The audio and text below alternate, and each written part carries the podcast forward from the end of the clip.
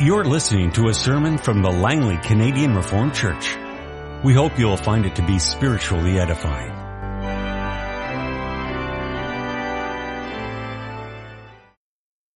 The reading of scripture this afternoon comes from Romans 1, verse 16 to 32.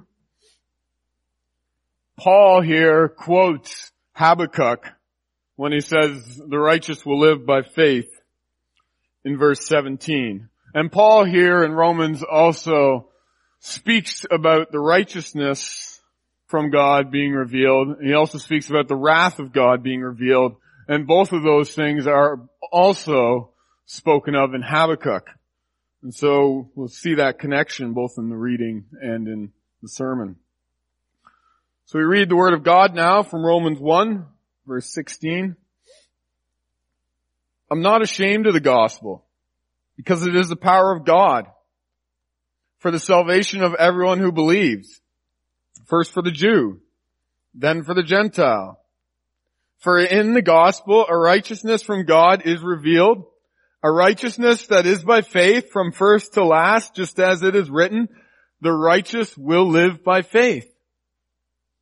The wrath of God is being revealed from heaven against all the godlessness and wickedness of men who suppress the truth by their wickedness. Since what may be known about God is plain to them because God has made it plain to them. For since the creation of the world, God's invisible qualities, His eternal power and divine nature have been clearly seen, being understood from what has been made, so that men are without excuse. For although they knew God, they neither glorified Him as God nor gave thanks to Him, but their thinking became futile, and their foolish hearts were darkened. Although they claimed to be wise, they became fools, and exchanged the glory of the immortal God for images made to look like mortal man, and birds and animals and reptiles.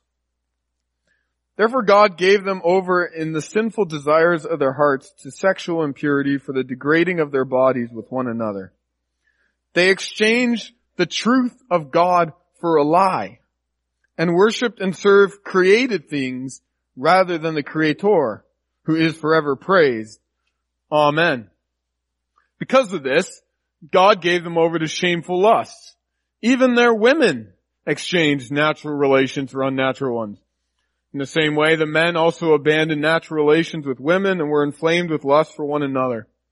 Men committed indecent acts with other men and received in themselves the due penalty for their perversion.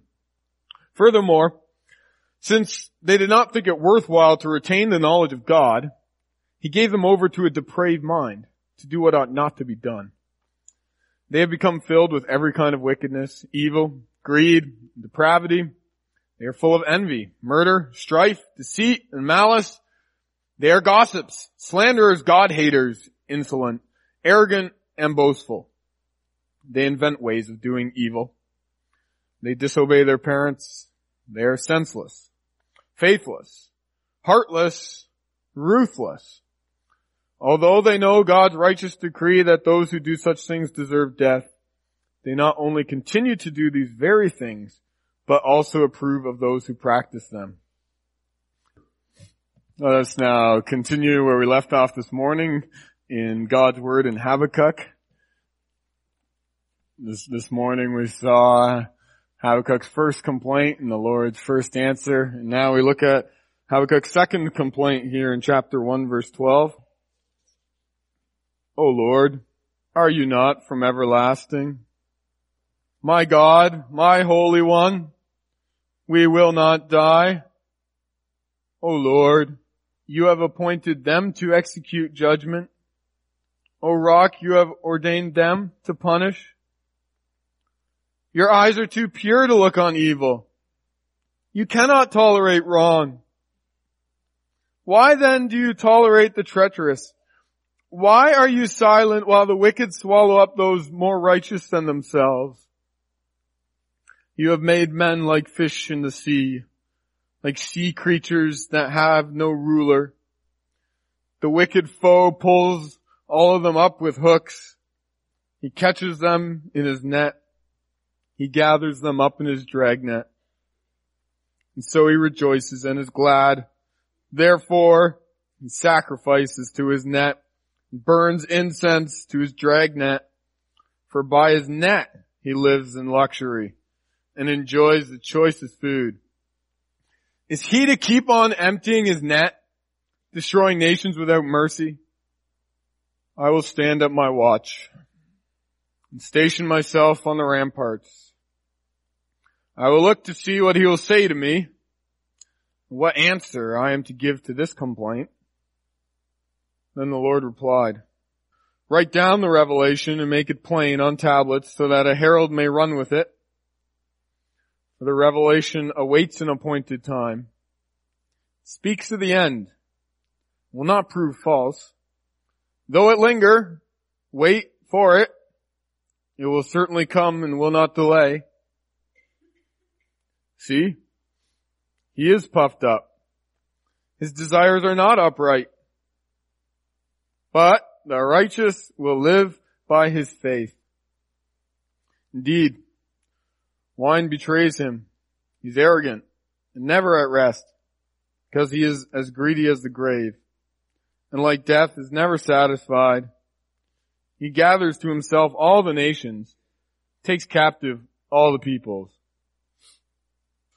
Brothers and sisters of our Lord Jesus Christ, the year of 2012 has been, generally speaking, another peaceful year for Canadians. There was not even a Vancouver riot like in 2011. Sadly, the same is not true of many other countries in the world that we live in.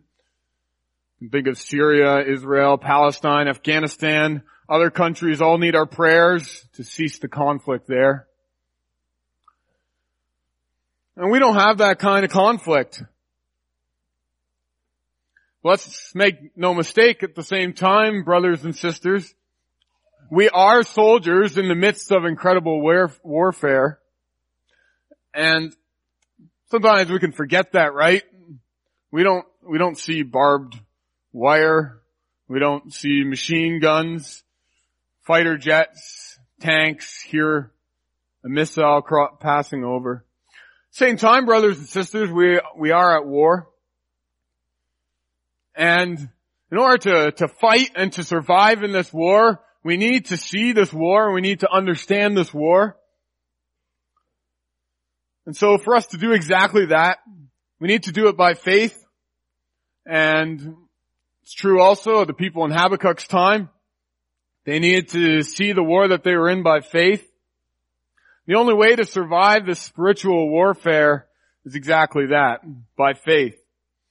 So brothers and sisters, with, with that in mind, bring to you the word of God under this theme and points. In the midst of astonishing wickedness, the righteous shall live by faith. And we see first another astonishing situation, and we see second another astonishing answer. So first another astonishing situation. So let's recap a little bit from this morning. This morning we saw that from Habakkuk's perspective, the first astonishing situation, and we also saw the Lord's first astonishing answer to that situation. Habakkuk, so we're recapping, Habakkuk was just astonished at the situation in Judah and how the Lord could tolerate it. The Lord then opened Habakkuk's eyes in the Lord's answer and said to Habakkuk, no Habakkuk, I'm not sitting back. In fact, Habakkuk, I'm raising up the Babylonians to deal with this situation.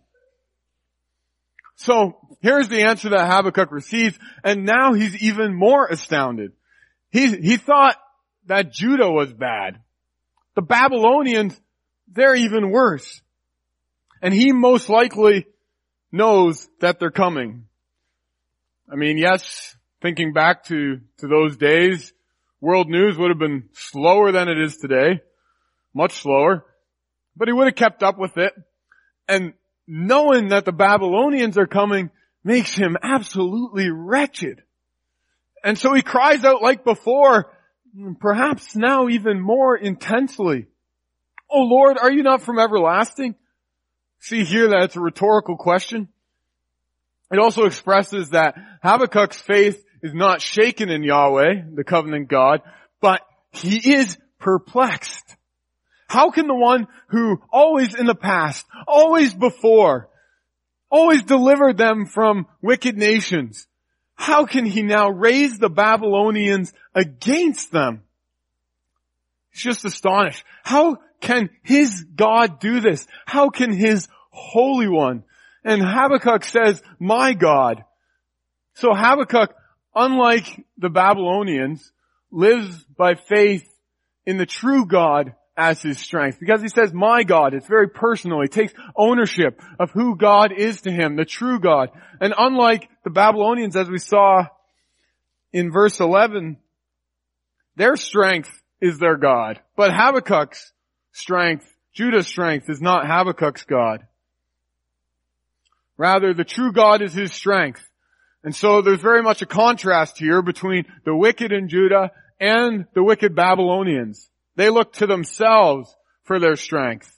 Habakkuk won't put his trust in finances and military might, in diplomacy. He wouldn't have won the American election. He's not a popular politician figure of his time. He lives by faith in God, even in this astonishing situation.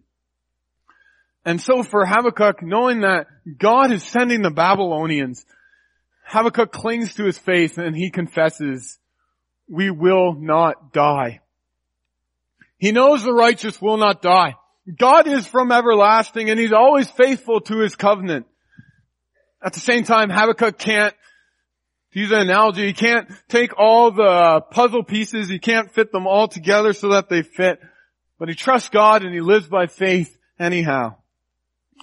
And the, the main puzzle piece, to continue with that, that doesn't fit is expressed next. O Lord, you've appointed them to execute judgment. This is what Habakkuk doesn't understand. This is also the heart of the issue, brothers and sisters. Because God is Yahweh and God is a faithful covenant Lord. And He's a rock. That is, He gives protection. He gives stability.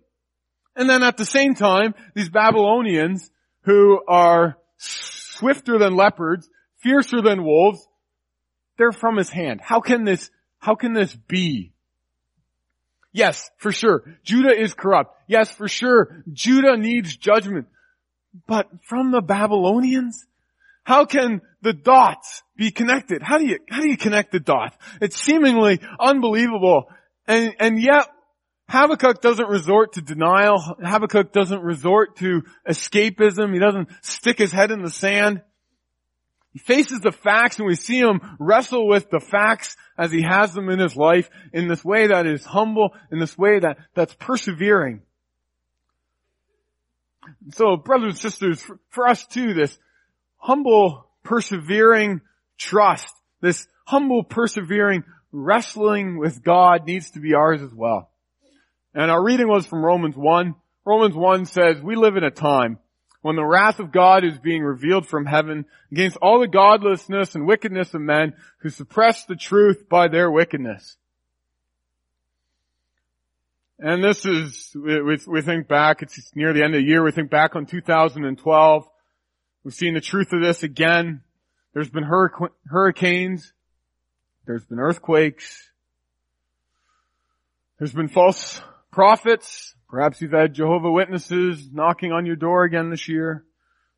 There's been war, we mentioned that. There's been hunger, there's been disease. All kinds of things have been all over the world news. These last days, they're terrible days. And the righteous suffer with the wicked in these days. So as parents, we, we're concerned for our children growing up in this world that suppresses the truth. As grandparents, we're concerned about our grandchildren growing up in this world that suppresses the truth. And we wrestle with God and faith. And we also wrestle when we think of our brothers and sisters going through hard times, our persecuted brothers and sisters. We wrestle with God and faith and we might ask, how come the righteous have to suffer with the wicked? And we wrestle with the titles of God. O rock, O Lord, are you not our protection, protector? Are you not our shield?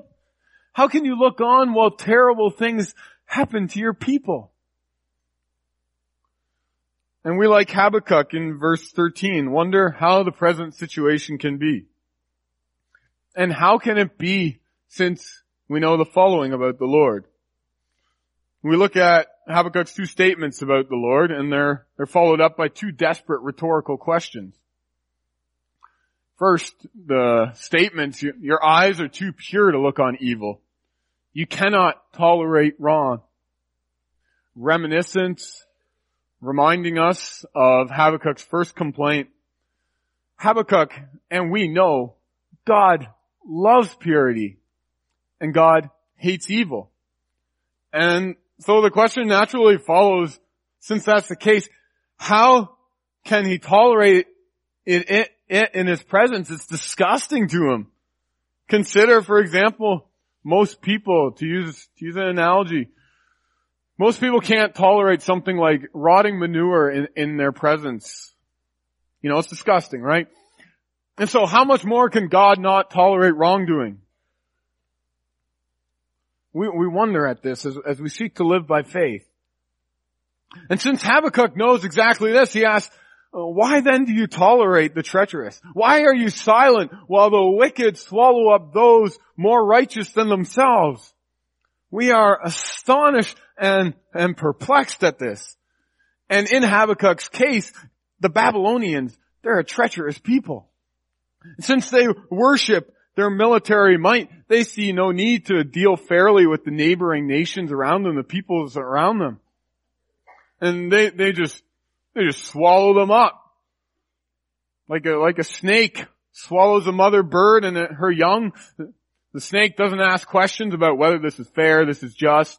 No, the snake knows it's, it's more powerful. The snake just goes for it. It's, it's, it's hungry, it's more powerful, and it goes ahead. So in the Babylonians too, they're hungry for conquest. And their strength, it's unparalleled by their prey. So why should they worry about acting rightly? Why should they worry about acting justly? And their attitude, thinking of, of today, is, is like those who persecute our brothers and sisters. So, again, how can such evil be tolerated? And why do we ask these questions, brothers and sisters? We ask these perplexing questions because we believe God is sovereign if Habakkuk believed, like many today, that God just sits back, God watches passively as things happen, watches things like the reelection of Obama, watches the numerous abortions that happen, the, the popularity of homosexuality. If God just sat back and watched things like this, then Habakkuk would not be so perplexed. But it's precisely because Habakkuk believes that the Lord is sovereign and in control of day-to-day events that he wrestles with the Lord. And for us too, that is why we also wrestle with the Lord. And then we see that, in fact, his wrestling is even intensified in verses 14 to 17. In verse 14, Habakkuk doesn't get why you've made men like fish in the sea, like sea creatures that have no ruler. Wow, what an image Habakkuk has of men before the Babylonian hordes. They're like fish. Men whom the Lord made ruler over the fish of the sea are being treated like sardines. It's, it's astonishingly inhumane. And Habakkuk then continues to describe the inhumanity of, of it all in verse 15. He continues to compare men to fish. The, the wicked foe, he pulls all of them up with, with hooks. He catches them in his net. He gathers them up in his dragnet. And uh, if only it was a figure of speech that Habakkuk was using. But sadly, the, the cruelty of the Nazis and their treatment of the Jews is not a match by the Babylonians. The Assyrians before them had this practice of shoving a hook through the lower lip of their captives, right where it's sensitive, and then this would keep them all in line so they'd be in a chain and that would keep them in line. And the Babylonians continued in this practice of the Assyrians. So it's just this astonishing brutality, brothers and sisters. And then it gets worse. Sadly, also the net that Habakkuk speaks of is most likely literal as well. Um, thinking of archaeological finds, the sculptural work has been found with the Babylonian gods dragging their captive enemies in a net and they're, they're squirming in this net and it's just terrible cruelty. And then as we, as we follow Habakkuk, we see that it's on account of these horrible activities that, what do the Babylonians do? They in fact rejoice. And, and, and they're glad. And it's also on account of these activities that they offer a sacrifice to their, to their net and they burn incense to their fishing net. So, in other words, they're, they're so pleased with their success. They're, they're so pleased with all their captives and all their booty that they worship the means of achieving what they wanted. So they worship the means of achieving what they wanted. And the fact that they worship like this indicates that their thinking is, is so futile that they even think they're in the right. No wonder Habakkuk is so perplexed that God is using them to punish. And why, why do they do this? Why do the Babylonians do this? It's because through these things, their catch is large. So the net. And through these things that their, their food is plentiful. So in other words, they have what they want. And then they love taking time to worship their own military might because it brings them big dividends, you could say. It, it brings them a large portion. So they're very content. They're very content worshiping creation. So content, in fact, that they forget their creator. And they don't live by faith in their creator and they are not righteous. And it's, it's all of this that leads a perplexed Habakkuk to a question about the future. Is he to keep on emptying his net, destroying nations without mercy? Also, we might ask, thinking of today again, how long will our brothers and sisters be persecuted? Oh Lord, will they be persecuted in 2013? Habakkuk's picture here, going back to our text, is of the Babylonians, like a fisherman, we've been getting that already, emptying their nets, like fishermen, emptying their nets of victims. And these victims, they're, they're, they're wounded, they're, they're broken, they're dying. The Lord's compassionate. The Lord is just.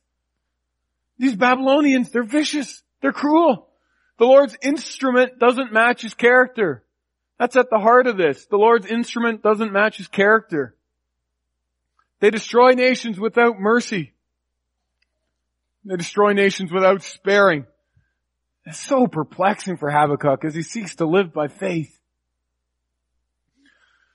And now Habakkuk is finished with his complaint. Now he prepares himself to receive a response from the Lord. And he demonstrates here an attitude that lives by faith. He demonstrates the attitude that says, what does the Lord say? He doesn't arrogantly wonder, what, what, what do I think? No, he, he asks, what does the Lord say? To find out what the Lord says, the Lord thinks, what do we see Habakkuk do? We see that Habakkuk stands on his watch. He stations himself on the ramparts.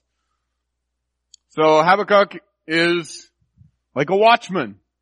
And his role here is to look. And his role is to look and see what is coming. And he's on the rampart to see what answer the Lord would give to his complaint. The Hebrew actually reveals that Habakkuk is waiting to be reproved. He, so he's, he's standing here and he's waiting on his watch and he's waiting to be rebuked. He's already complained to the Lord once. He's received an answer. Now he's complained again. And so here he is on the watchtower and he readies himself to hear the Lord's answer to his complaining about the Lord's sending of the Babylonians. So he's about to be answered again. Another astonishing answer. Second point. And the Lord replies to Habakkuk, as he always does, when his people truly and humbly wait on him in faith. And he says, write down the revelation, make it plain on tablets so that a herald may run with it. So Habakkuk braces himself for a rebuke for nothing. Instead, the Lord here responds to two commands. So write it down, make it plain. And for what reason? So that a herald may run with it. Or more literally as the footnote has it, so that whoever reads it may run with it. So we can understand this, brothers and sisters, in, in one of two ways. The Lord may be speaking of inscribing, making plain the revelation on a sign. So the idea of a successful advertisement, as you might find on the Langley bypass or Fraser Highway. So that may be what is meant, the, the idea of like an advertisement, making plain the revelation on a sign. Alternatively, there's also the fact that in scripture, the prophets are pictured as running with their revelation from the Lord. So in other words, the act of running is the same as that of bringing God's word. And proof for this can be found in Jeremiah 23 verse 21. In view of Jeremiah, I think, I think this is more likely the meaning. But what, whatever the case, the, the question in Habakkuk's time and our time is, will the people listen to what God says in these dark days? Will they listen to the reason for this revelation? And it's in verse 3 that the Lord gives the reason. For the revelation awaits an appointed time. It speaks to the end and it will not prove false. What's happening here, brothers and sisters? Habakkuk is being told to, to rethink his calendar and scheduling. And the Lord's telling him, Habakkuk, you're not thinking long term enough. He needs to trust the Lord's calendar of events. The Lord speaks of his own appointed time. The Lord not acts not in Habakkuk's time, but in his own time. And this astonishing answer demands faith in what the Lord's doing. And also the, the nature of this written revelation is that it's eager to come to pass. Instead of translating it speaks to the end, it would be better translated it, it yearns or, or, or pants for the end. The revelation is like a person wishing and, and straining for the end, for its fulfillment. In order to understand this better, Let's, let's use an example. Hmm. Let's use an example to understand better what's meant by, by the end. Often in the Old Testament, the end indicates a conclusion to something, a wrapping up, a termination. So, for example, boys and girls, you, you know about this, I think. Exodus 12 verse 41 says, at the end of 430 years, to the very day all the hosts of the Lord went out from the land of Egypt. Okay, so after 430 years, on an appointed day of the Lord, the end of slavery came for God's people. So it was that day, that appointed day. There's the termination point. There's the conclusion. It was what God's people had been waiting. It is what they'd been hoping for for 430 years. Just this astonishing amount of waiting. Do we know how to wait on the Lord like that? On our calendar, that, that's a perplexingly long time. And the Lord also says to Habakkuk, though it, though it linger, though it linger, wait for it. It, it will certainly come and will not delay. In the Hebrew, like the NIV translation, it's very emphatic. It will certainly come. And when the Lord's appointed time does come, it will happen right then. Then, no delay. So again, working with that Old Testament example, it's just like the day that the, the Israelites went out of Egypt. Boys and girls, how did they leave? They left in haste, right? Quickly. Eating the Passover with their cloaks tucked in their belts, their sandals on their feet, and their staff in their hands. The appointed time had come. And so also the revelation that Habakkuk received, it would come about with, without delay. So he could be sure of that as, as perplexed as he might be. So that leads us to what's the revelation exactly? We see that begins in verse 4 and 5. It begins with, see, he is puffed up. His desires are not upright, but the righteous will live by his faith. So here's the Lord's answer to Habakkuk. The Lord says, behold. The Lord says, see. The Lord says, look. The proud man, he's puffed up. The proud man, he's, he, he's bloated. He's, he's inflated. So being proud is clearly an unhealthy state to be in. It's a disgusting problem, you could say. The Hebrew could actually also be translated as, as tumorous. The, the one who is proud is like one who has these unsightly growths on him. So the idea that pride is disgusting and unsightly reminds us of what the Lord said about the Babylonians in verse, in uh, chapter 1 verse 10 and 11. They deride kings, they scoff at rulers, guilty men whose own strength is their God. So the Babylonians, they do disgusting things. And furthermore, the one who is puffed, puffed up has desires that are not upright. He's not able to do what's right. He's, he's like God's people in Judah who pervert justice. He's like the Babylonians whose wine betrays them. Where does this lead? Great example of this in scripture, of this proud attitude, it's in Daniel 5. Boys and girls, you know this, this story in Daniel 5. So you have King, King Belshazzar and the Babylonian nobles. So it's the, the Babylonians themselves. And, and they're proudly drinking and, and feasting. They're, they're, they're around the table doing that. And then in their arrogance, they drink from the, the gold and the silver goblets that were from the very temple of the Lord. And their, their greed, their, their arrogance, their pride betray them. While, while they drink, or while they feast, the, the Medes and the Persians, they sneak under the city wall using a waterway. So this is while they're proudly drinking and feasting. And Daniel 5 says, Belshazzar is slain that very night. Their pride, their pride, that was their downfall. And we have this contrast in Habakkuk that in contrast to the proud, the righteous will live by his faith. So the proud are going down. They're going to die. Their end is destruction. But the righteous, the righteous will live. And the righteous are those with upright desires in Judah. And again, uh, this contrast to those who are wicked in Judah, to those, to, to the wicked Babylonians, to the coming Babylonians. The Babylonians and the, the wicked in Judah, they actually thought that they were in the right in their proud and in their twisted imaginations.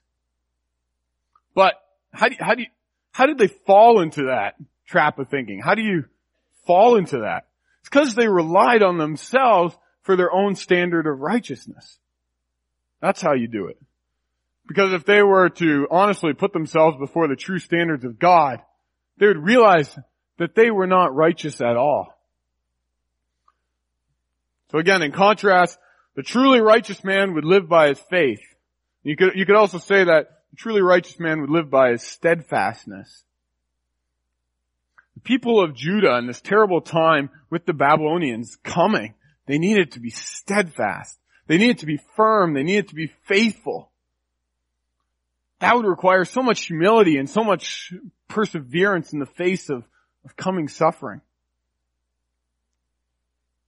Uh, think, think for example of some of you may be familiar with the life of Corrie ten Boom during World War II. In the face of the Nazi invasion. She just lived this astonishing life.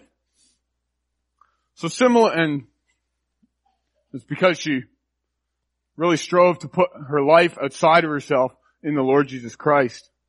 And so it's similarly that these righteous people in Judah, they put their trust outside of themselves. That's, that's the key here. Put their trust outside of themselves. And so therefore, their life, instead of death, that also came from outside of themselves. They lived because they put their trust outside of themselves. And like Habakkuk, they put it in Yahweh. They put it in their rock, their God, their Holy One. Because He gives life to His people. He saves His people. The people in Judah who trust that, just like, like Habakkuk does, they are the righteous ones.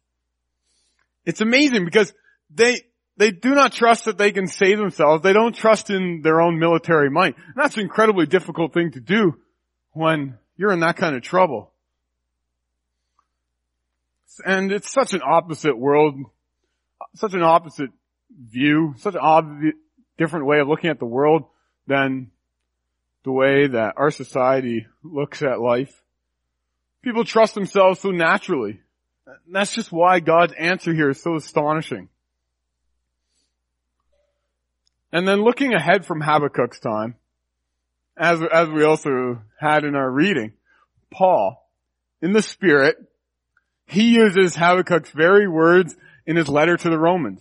For in the gospel, a righteousness from God is revealed. A righteousness that is by faith from first to last, just as it is written, the righteous will live by faith. In other words, just as the righteous people in Judah lived by faith because they trusted in God's saving ways rather than their own proud ways, so Paul tells us and the Romans that the righteous will live by faith today as well. And we're given this status not because of anything that, that we proudly do. It's because we humbly receive the activity of Jesus Christ dying on the cross for our sins. And Paul goes on further in Romans to explain that it is the gift of God for us, to us. And we struggle then to live out of humbly and constantly receiving this gift.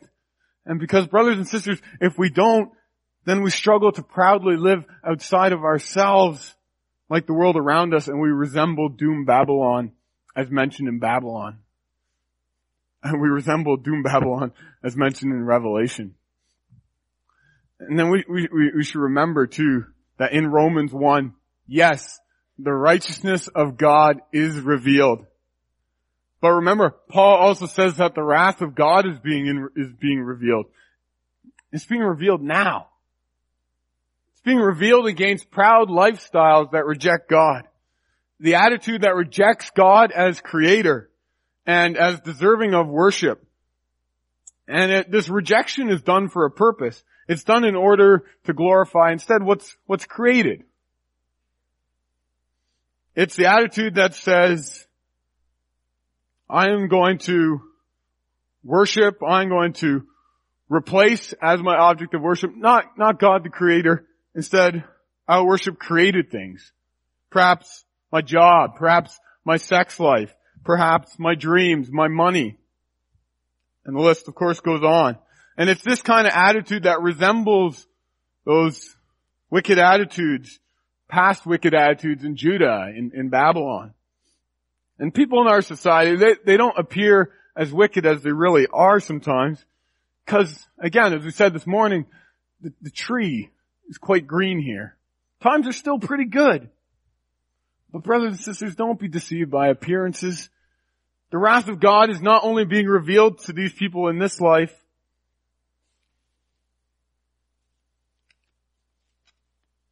but it's also being revealed in the next life to them. And if proud people think that the consequences are tormenting now, ah, they're fooling themselves because the consequences in this life have nothing on the consequences in the next life what our Lord Jesus describes the eternal weeping, the eternal gnashing of teeth. God's wrath is astonishingly terrible. So, brothers and sisters, the only way, just like in the time of Habakkuk, the only way to live is, is by faith. And this doesn't mean back then that your earthly life, your earthly existence, your life would, would continue when the Babylonians came to invade. So uh, in the same token, it doesn't mean today that Christians will automatically live to an old age. But it does mean that they will live because of their faith in Jesus Christ.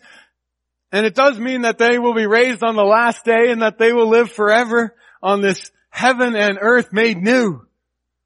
And so will all of us, brothers and sisters, who humbly and perseveringly strive to live by faith. And finally, brothers and sisters, as we go into this week, let's take away, remember the words of the Lord Jesus in Revelation 22. And remember also, he, he, he will not delay in his coming. He says, behold, I'm coming soon. My reward is with me. I'll give to everyone according to what he's done. So live by faith in him, brothers and sisters, and look forward not only to another year with the Lord Jesus, but more importantly, look forward to forever with him. Amen. This has been a sermon from the Langley Canadian Reformed Church. For more information, please visit us on the web at www.langleycanrc.org.